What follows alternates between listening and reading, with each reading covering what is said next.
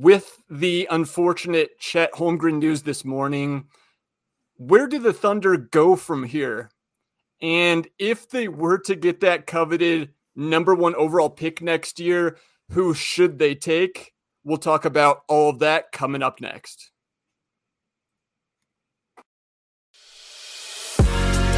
You are Locked On NBA Big Board, part of the Locked On Podcast Network.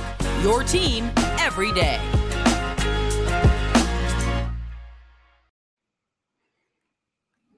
Thank you, listeners, for tuning in. We appreciate it. And we've got a fun topic that we're going to hit on today. Unfortunately, it is the result of some depressing news if you followed the draft like we have.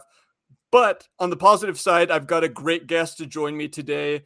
Um, his name is Chuck. He does the Chucking Darts podcast. I've made multiple appearances on his, he's been there on mine in the past uh, as well. Uh, my name is Sam Ferris. You can follow me on Twitter at Draft Dummies. I'm constantly there posting thoughts, clips, stats, everything as it revolves to the rookies, the second year guys in the NBA, and the prospects, especially that are going to be a part of next year's NBA draft. Um, but Chuck, how's it going for you this afternoon? Thank you for taking the time to join me. Oh, it's it's lovely to be here, and thank you very much for having me. It's obviously um, a significant bummer that Chet Holmgren is out for the year for a ton of different reasons. But in any circumstance in the NBA, there's always, um, I don't want to say a silver lining necessarily, but there's always intrigue as to what it means for the rest of the league. The truth is, even though there's this is sort of a uh, lull period in NBA news, and so this injury is hitting particularly hard, every team is going to have very significant injuries, you know, in one form or fashion or another that will that it will have to withstand. And so it's especially noteworthy for the Thunder because getting Chet Holmgren reps was, you know, that's how they're not only going to to compete at whatever level they were planning on competing this season, but it's how they're building the identity of their team and the future of their team and the direction of their team. So there's plenty to discuss um, rather than to just sort of mourn the loss of Chet's uh, rookie year. Yep, and that's what we want to do. Like, uh, I'm not a doctor. Uh, I'm worried about the injury, but I'm hopeful. I had him as my number one prospect last year. You had him in your top three as well. I think most everyone did. And so, to kind of lay out an outline of what we want to hit in today's episode, is first segment, we're going to talk about you know, where does OKC go from here? How uh, how does this that affect them in the short term in terms of what their record and what their on court production looks like this year? And then the second year, we're going to take a step back and look at we're going to rank basically the top three young players, basically excluding SGA. How would we rank the OKC Thunder's top three players in terms of what we would value? And then in the final segment, what we'll do is uh, again, taking another step back, is if they are to get the number one overall pick next year, what would we do with that pick? Uh, before we get into it, though, this episode is brought to you by Bet Online. And Bet Online has you covered this season with more props, odds, and lines than ever before. Bet Online, where the game starts. All right, so Chuck, uh, the spot where I want to start here is I saw a, a, some Thunder Twitter account post basically that the line in terms of the wins that OKC is projected to win next year, their over under was uh, supposedly moved all the way down to 17 and a half, which uh, am I crazy for thinking that is way too low, uh, Chuck? What's your initial thought on that? Uh, are they can they be basically the worst team that we've seen in the NBA for the last three or four years? Do you think that's a reasonable expectation? No, I'm not really. No, I, I think that uh, mileage can vary, I guess, a little bit on SGA. I'm very, very high on SGA, and there's only so bad you're going to be when you have, um, I think, conservatively, a top 35 player sort of getting better, which is, you know, the the arrow in SGA's career is pretty consistently pointing up. And mm-hmm. so if they just do something as simple as let him play a full season because they have shut him down early the last two seasons because they were winning too many games, then it stands to reason that they will they'll be safely in, you know, mid 20s, maybe even a bit more than that, maybe a bit less, but above sort of the the real Drek. Um, yeah. you know, they've actually the Thunder have proven themselves to be a pretty institutionally competent team with a real team identity that they've been able to foster in the middle portion of the last couple of seasons. It's just then that they they purposefully stop doing that because they yeah. want to they want to get the uh the odds in their favor as as drastically as they can. But it I guess it'll be up to that if they really really really want to lean into being really bad, but I don't really think that's how they'll operate. I think they will try to compete as long as they play their best players. And then they'll try to compete when they sit those players. And it, that's it's when they sit SGA and Giddey and they really lean into their bench, they sit Dort. That's when those losses will pile up. But I don't think the loss of Chet alone means that they're going to lose a ton more games than they would have had when they uh, were playing him. Yeah, no, I, I agree with everything you said. And I want to quickly put this in perspective because so last year OKC won 24 games. I think the lowest win total last year was the Rockets at 20. Um, but you have to go back if you're looking for a team that's won under 18 games or at least been on that pace for for winning less than 18 games in a season, you have to go all the way back to the 2018-2019 Knicks. And that team was really, really, really bad. So I'm going to read you off of basketball reference their leading scores for that team that year.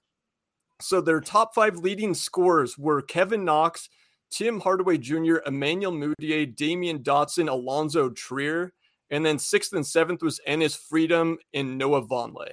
Oh. So there, to me, there's no way that OKC is going to be that bad this season. Now, uh, to your point, one of the potential benefits of losing Chet is that they go tank mode and they get that last final blue piece chip. But I, I, just don't think they can tell SGA to sit down again for a significant part of the season. I don't think that's realistic. And so to me, like I said, like you said, and like I said, the only way that that happens is significant injuries and then the minutes that Chet and maybe SGA, if he sits down, if those minutes start going to the end of the bench, the fringe NBA guys like they did last year, then, you know, it might be getting close. But still, again, after reading that roster for the Knicks last year, I, I don't think that this team is nearly that bad. And also, one other piece I'll add in is more NBA teams rest guys now, especially when they're playing like the perceived bad teams. And so you'll see teams pick up wins that way. I just don't think we're going to see teams win less than 20 games all that often. I think it depends a little on um, what really the goal of the team is year to year. Like the Thunder lose games because they play really young players, but they are trying to build. Like they, for, you know, last year and I think the year before, in the beginning of the year, they lose because all these young players are getting used to the NBA for the first time in many cases, and that means you're going to rack up losses. But then in the middle portion of the year, when OKC really under um, Mark, is it Dagnall? Is that how you say it? Dagnall. Mm-hmm. Um, they've really been able to foster some defensive like ethic on their team.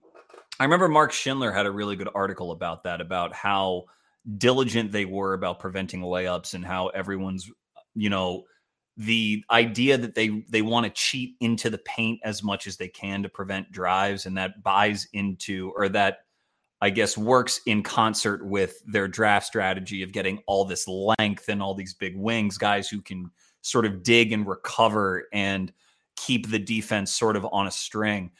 They've been able to foster that a little bit and i expect them to do the same thing. They're not an aimless team. When you get into the teens it's it's because there just isn't a whole lot of purpose from the top down in the organization for what's going to happen that year. But OKC has consistently tried to improve the players on their team. It, like, and I just think that the idea of tanking is a little maybe misunderstood. It, it, has more to do with the players you choose to play than with trying to lose games when you're in it. And I just think Daigneault's just too good a coach. Um, SGA is too good.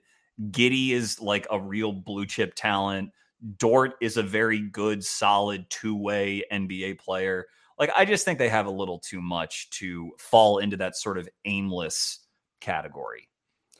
No, I, I 100% agree. And now uh, that's a perfect lead into, into the next segment where we're going to do some of our rankings, talk about the most coveted young prospects on the team. But first, a word from our sponsor, Bet Online. BetOnline.net is the fastest and easiest way to check in on all of your betting needs. Find all your favorite spots, sports, and events at the number one online source for odds, lines, and games. Find reviews and news of every league, including the MLB, NFL, NBA, NHL, combat sports, esports, and golf. BetOnline continues to be the top online resource for all your sports wagering info. So head to BetOnline today or use your mobile device to learn more about the action happening today. Again, that's BetOnline where the game starts. All right, Chuck. So you mentioned a few of the young guys and uh, what you and I do once a year, which I really enjoy doing, is the big uh, the big podcast where we rank uh, three draft classes, the most recent three draft classes. So we've talked about some of these guys, but I wanted to get your thoughts and to kind of revisit this now because one of my thoughts is that, you know, even though OKC has tanked the last few years, that you're not going to see too many blue chip prospects playing for them next year, unfortunately. And so that kind of sucks to see. They they frankly haven't had great luck. Uh, they fell in the lottery, ended up with Giddey a couple years ago, who we both like, but not a top three pick. And then we both love Chet, and he's injured. So I kind of want to revisit how you would rank the guys, and we're excluding Chet from this. We're excluding SGA. We're going to say guys that have been drafted in the last three drafts. Let's rank our top three guys, and uh, let's start from the bottom and go up. So um, do you have your number three guy ready, or do you want me to go first, Chuck? You go first because they're. Okay. Yeah, you go first. Go ahead. Okay. So for me, it would be Tre Mann, and I'm actually I've been higher than the consensus on yeah. Tre Mann throughout. Fig- figured three was low for you for Tre. Yeah, three is the lowest he could go, but I think there's kind of a cutoff there. Um, I had him as a lottery guy going into the draft. I thought his finish to last season was spectacular um, one of my favorite guys to just watch his highlights from because like his his self creation, his step back especially is is lethal. And if you cut just his top highlights from last year, he would look like an all-star scoring guard already with that ability to create his own shot on the perimeter. And he's just in a good off-ball shooter as well. So I kind of like that scalability offensively from him. He is a bit smaller, doesn't offer a ton defensively, but the combination of the scalability offensively with the potential on ball self creation offense is why I've always been higher on him than most. And I think I still am. So, yeah, you were surprised I had him that low at three. I really like the two guys above him, though. Um, would you agree having him at three, or do you got somebody else in that spot? I have someone else, and okay. I would I would put Tre at two just to preview oh, that. Okay. So he he would be my number two. But uh it's there's because I have a feeling I know who you're gonna put it to because we've done this podcast where yeah, we yeah. rank these guys. Mm-hmm. But my number three, I'll go with Ousmane Dieng. Okay? okay. That's who I had um as I guess their second best draft pick from this past draft. Now they took him and Jalen Williams back to back, and uh, Jalen Williams from Santa Clara, that is back to back. And Jalen had a really good summer league where he, you know, looked great. He looked great at the combine. He shot up all these pre-draft boards. Um, I had him just outside of the lotto as of draft night, and I would move him up based on his summer league performance a little bit. But in Ousmane, you know, he is sort of uh, emblematic of a recent trend of maybe not even not so recent, maybe it goes further back of Sam Presti, you know, GM of the Thunder, about drafting guys who have uh, you know really good size and they have some definite skill but there's a real question about how they are going to score. How like what sort of offensive threat do they really present at the NBA level that is a knock that was on Terrence Ferguson it was on Hamidou Diallo it was on Darius Bazley it was on Aleksej Pokusevski it's on Josh Giddey who I'm sure we're going to get to and it's on Usman a little bit as well. And this is really where, you know, Presti is doing the strength in numbers, where all of this draft capital that he has amassed allows him so many bites at the apple that, you know, if two or three of these guys end up becoming viable NBA offensive players, then they're going to be really, really good.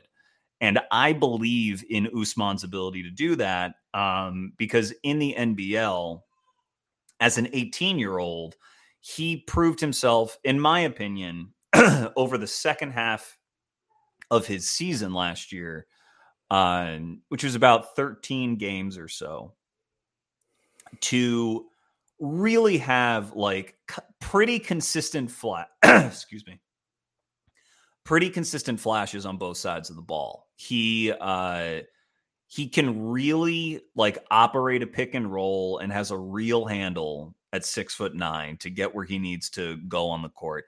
He's not a crazy athlete, but he has just sort of these loping strides that give him just an inherent advantage because not many guys are his size. I mean, I think I called him six nine, but he probably has room to grow, and it's a safe bet that he'll be six ten or taller by the time that he is in his prime. And he would play both on and off the ball uh, for the Breakers and showed himself again in the second half of the year to be a pretty capable spot up threat. And, you know, his step back and his three off the dribble was one of his main shots when he had the ball in his hands that he would flash as well.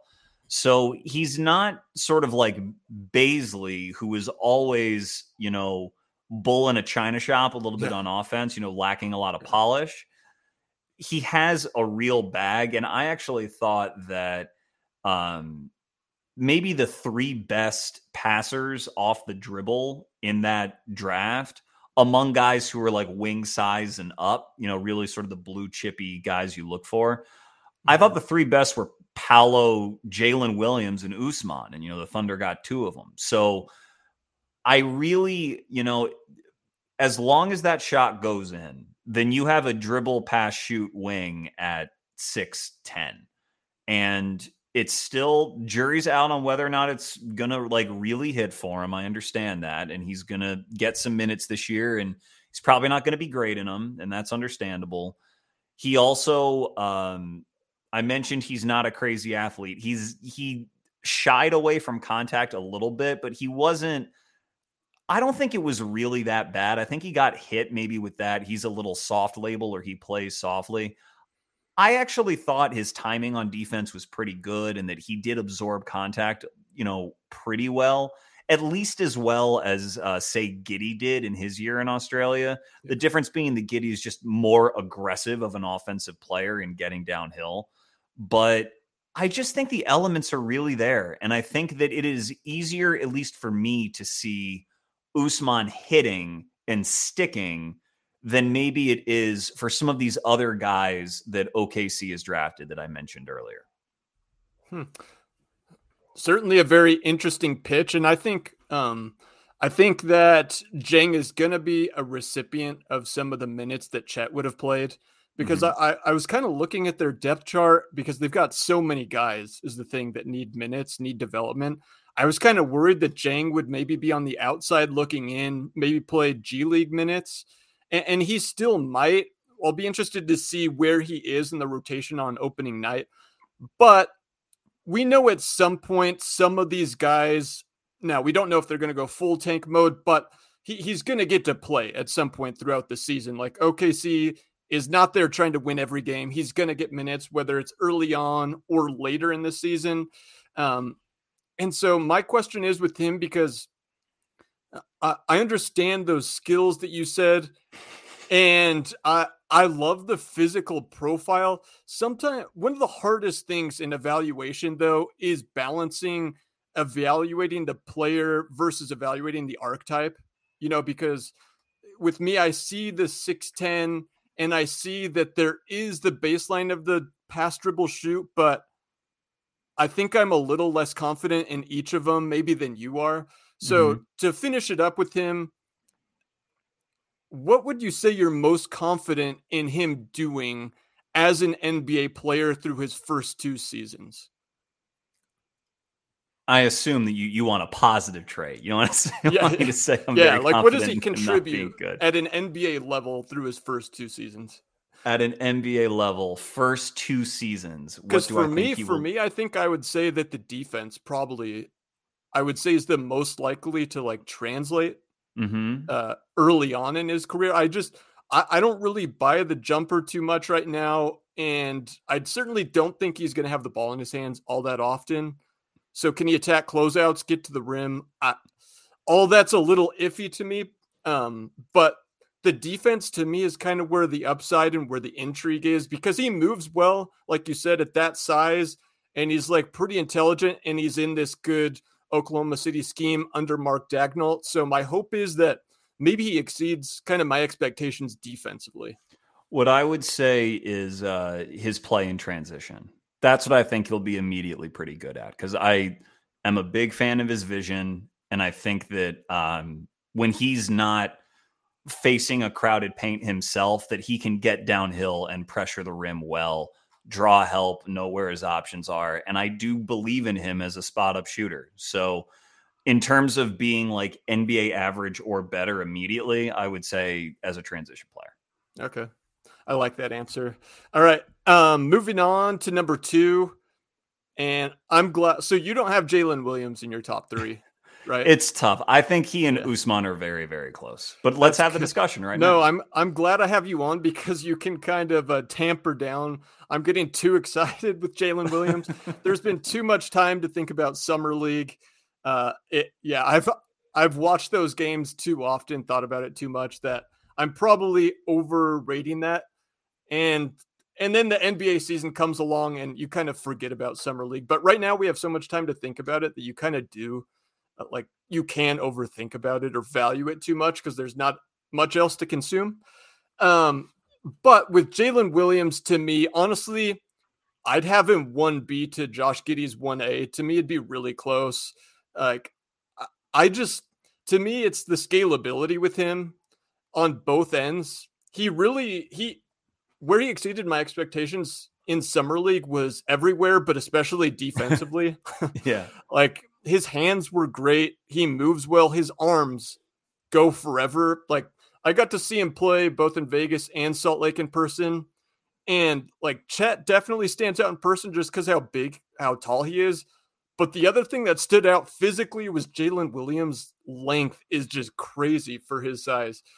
Um, and so the thing is, like, honestly, if I were for the Thunder specifically, I would value Giddey more. I think his upside's a little higher if he hits as that on ball creator. But if I'm another team that isn't the Thunder and I already have one or two primary on ball guys, like I'd probably take Jalen Williams. And and I just think that, you know, from here, Oklahoma City still has one or two major pieces to add. And we're going to talk about this in the next segment that, you know, what if they add a Scoot Henderson next year? To me, that kind of devalues Giddey a little bit. But regardless of who else OKC adds, like Jalen Williams is going to fit along next to him really well.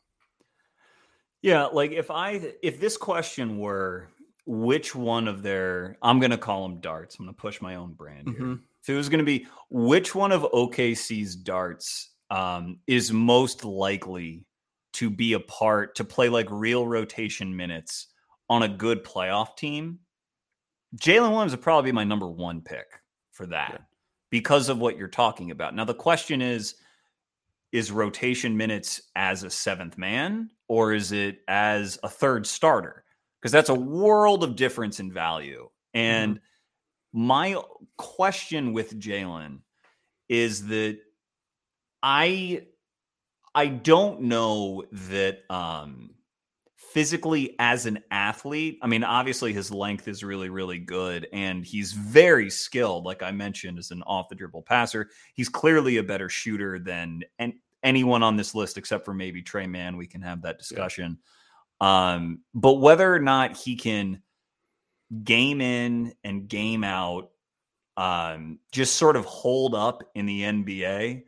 His his question as a prospect the reason why he wasn't more of a consensus lotto pick and why his choice in the lotto was a, like a mild surprise mm-hmm.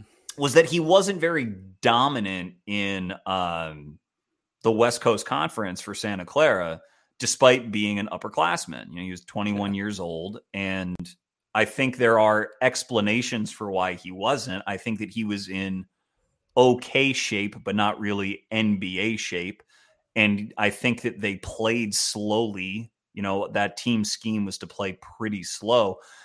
But I still think it is fair to question once you step up in competition now, you're playing the best players in the world. Is he going to be someone who's going to sustain his percentages and sustain um, his productivity playing 30 plus minutes a night? You know, because that's just a massive jump in competition. Now, for my part with Usman, I mean, Ousmane at times looked physically overwhelmed in the Australian League. Like he has his own adjustment he needs to make, and I certainly he's much younger. Yeah, yeah, but he is just freshly 19, like a full two years younger, and is just a bigger, I think, more, um, I guess, translatable would be the word athlete than Williams is. So the question is, do does Williams basically advanced shooting, which is his biggest separator as a skill from Ousmane? Is that just going to keep him in the NBA and maybe kick Ousmane out? Uh, and you know, in your comparison to to Tre Mann, I guess you would say that Jalen Williams projects, I guess, clearly better defensively than Tre because those two are about the yeah. same age as well, are they not? Yeah, they are. Yeah, just the length defensively is what I'd put over him. Um, but to your point, like I agree, and I I didn't have him in the lottery coming into the draft. He's the one guy that I moved substantially based off summer league. We'll see if I'm right or not in a couple years. Uh, but what's funny is um, within the last week, I was watching Pepperdine tape for Houston Mallette, Maxwell Lewis, and I picked a game against Santa Clara just for fun to watch. Sure. And now, through the lens of having seen him, I was like, man, he looks amazing.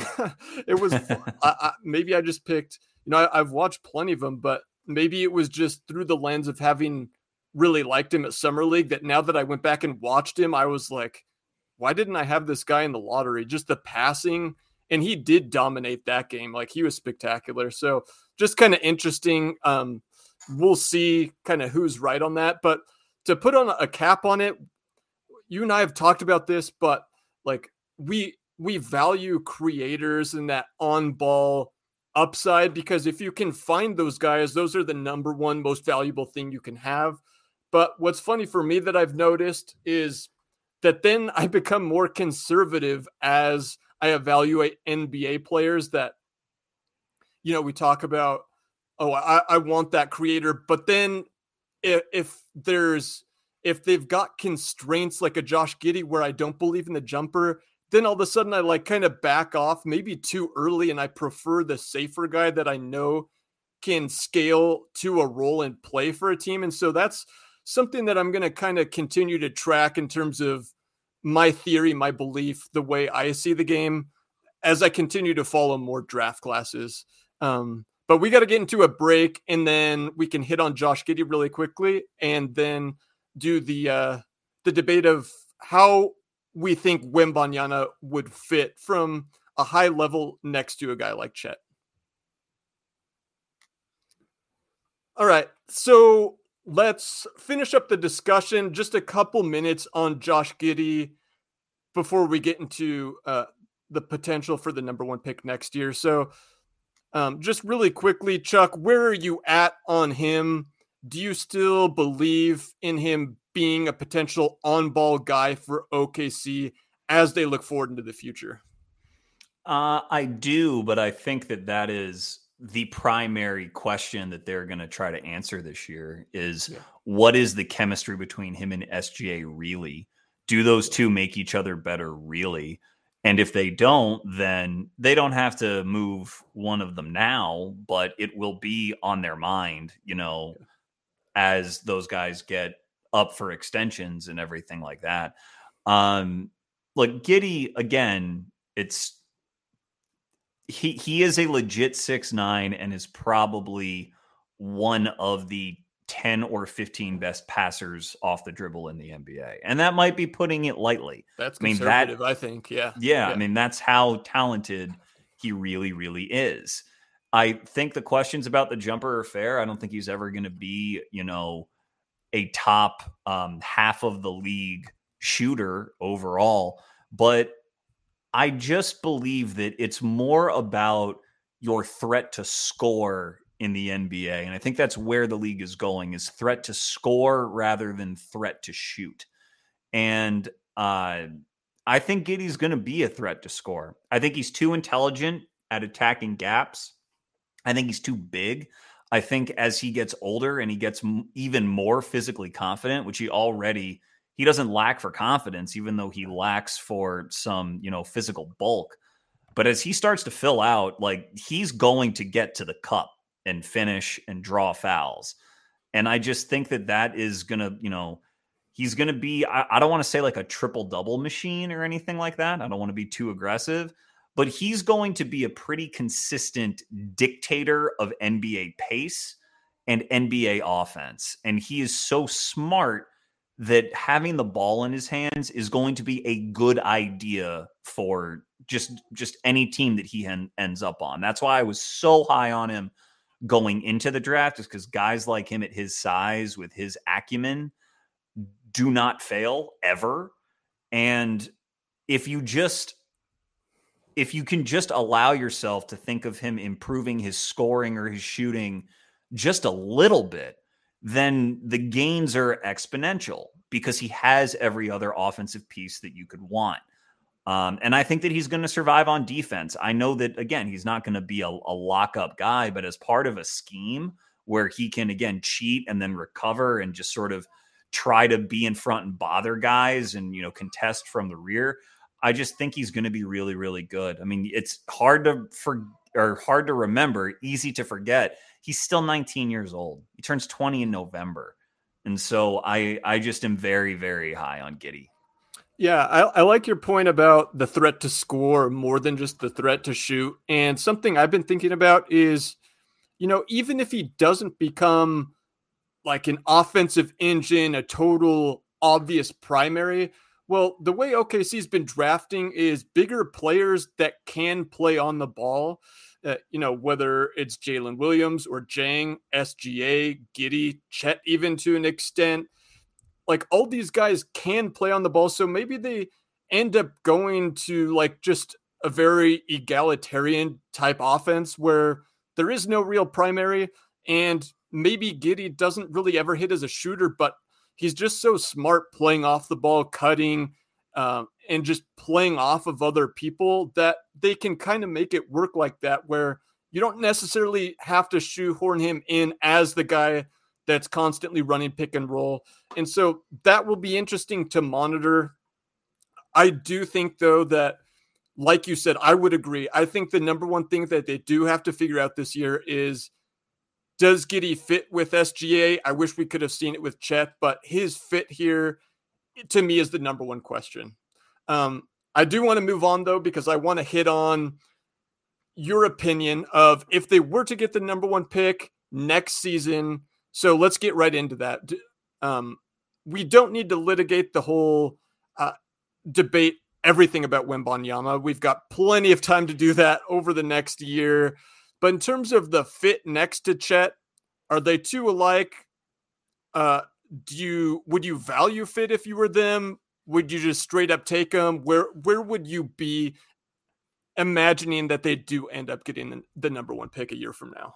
Uh, asking me right now on August 25th, I would probably take him. But that's also because I haven't done all my homework on this class and I don't know that I've found anyone that I would really prefer more.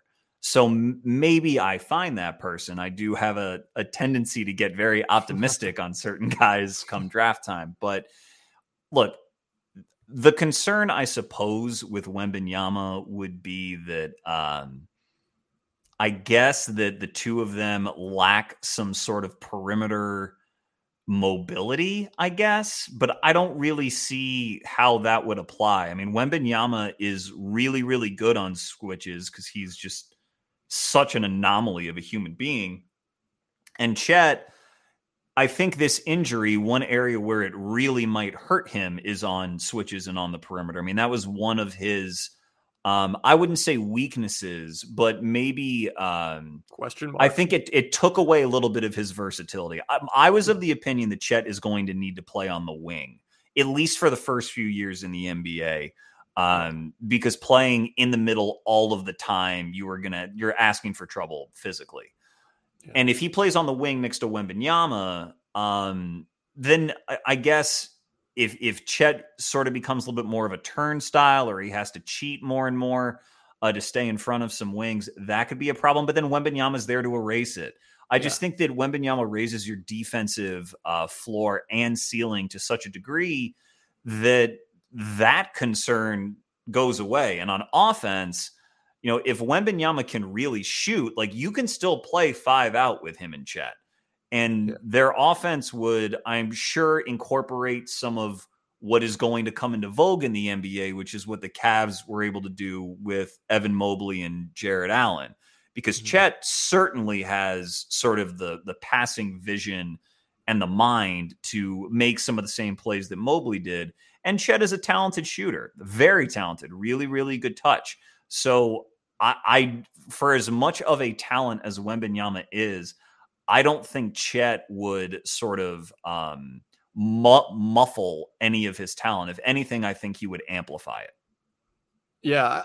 To your point, like defensively would not be my concern at all with those two. I mean, they've proven to be very good defensive players. And uh, like, yeah, I don't know about 100% about Chet guarding on the perimeter, especially coming back from a foot thing, but the space that those guys would take up would be like ridiculous. Like, like you said, if one of them gets beat, then you got the other at the rim. Like, and to me, the question marks that I have with Wembanyama, which I'll have plenty of time to get into in the future, would be more uh, injury risk, and then it when he when slash if he would get injured, that that would not only that not only the chance of it happening is higher because of how big he is, but the chance of it hurting his game or him never getting back to be the same player, both those things would be higher. But the, the the part that I don't have a question mark with him is the defense, where like he moves pretty smoothly for a guy that I believe is seven foot five. So like he could be a generational rim protector and also move well enough at that length because we've seen clips of him where he's just snuffing jumpers on the perimeter, just how long and big he is. It's just something we haven't seen before. So just the space they take up with the proof that they've they've put out in their film that they're both good defensive players, if not elite. I wouldn't worry about that. It would just be offensively and frankly they're both such good prospects and they both shoot uh, like both of them shoot threes probably better than Mobley and Allen and so you'd think the fit would work. Um, I, like it would certainly be exciting to see. It would be fun to see how they'd manage that. Like who's like Chet, I assume would be playing the four, but then would Wembanyama be spotting up as well? They could go to the five out. Um, a lot of questions. Um, I would probably, if I had to predict right now, I think that they would take him. Still very early. I myself have said that it's 1A and 1B for me. I don't know how much you've seen of Scoot, but to me, he's the guy that I, that I lean just because I think he's a little safer right now, I actually lean towards having him as my 1A to Wembanyama's 1B. I, have seen more of Scoot than I have of Wemby, and Scoot is tremendous in a lot yeah. of ways. I want to see how his shot develops. Um, but that's a that's a different discussion. I think ironically, or maybe not ironically, the the concern with Wembanyama for an organization like the Thunder coming off of this issue with Chet is his injury history because exactly. he he has gotten nicked up. But you got to weigh the problems because if if pairing those two seems like a problem, well, you can choose that problem, or you can choose the other problem, which is that if they don't take Wembanyama, someone else will. And you're going to have to play him a lot. It's not like he doesn't get to join the league. So it's at that point, unless you like maybe Scoot or someone else, Amen Thompson, Dariq Whitehead. I mean, I don't know. Maybe someone really pops and becomes the guy. But man, you you better be real confident, not only in your pick, but that Wembanyama isn't gonna really pop somewhere else to to pass on a talent like that. Yeah. Um, just to finish up, I I think that I, I would love to see them play together. My concern with Wembanyama offensively would be that he and Chet are like too duplicative offensively, where they both space, but they're almost maybe too tall at this point to really put the ball in the deck where guys can just get into their legs and really prevent them from doing much off the dribble in the half court. Again, that would be the concern that just there's too much duplication offensively and defensively, frankly. But uh, I would, again, I wouldn't worry about those concerns. I personally, just because of the injury stuff, is why I'm learning leaning Scoot right now. Also, just the offensive translation for the reasons I mentioned. Now, it's really close. I certainly reserve the right to change my mind over the next year. It almost certainly will happen. Like, if I had to make the pick, though, right now, I would lean towards the little bit more safe Scoot and just to answer your question about the jumper, the mid-range pull-up for him looks so good right now. And for a 17-year-old, like I'm banking on that improving. I think he's like a very, very, very good lead guard prospect with elite athleticism, good passing. Like it's all there for me. And so I, I would just take kind of the safer route there. Um, anything else you would add to that discussion as it pertains to the Thunder uh, before we finish up? Uh no, no, no. Nothing to add except that um though I think that those four that we talked about, Giddey, Mann, um, Jalen and Ousmane, I like I like all four of them. And yeah. you know, it's rare to have four legit darts that project to be good NBA players, in my opinion. And so, you know, you add Chet into that, you've got five. Chances are one or more of them is not going to find their greatest success as a member of the Thunder, just because that's not how usage works in the NBA. It usually boils down to about three, and then everyone else fills in around them. But it's mm-hmm. still, you know, they're good assets to have. Yep. All right. Well, we got to go. You've got another podcast to record. But before we do, tell the listeners where they can find uh, your podcast at. Okay, it is the Chucking Darts NBA and Draft podcast. It's wherever you get them, but the episodes I release via Twitter. Uh, I am at Chucking Darts, at Chucking Darts. And thank you so much, Sam, for having me. Thank you. And thank you, listeners, for making this your first listen, hopefully today. And also, hopefully, that's the case every day. Thank you so much for tuning in.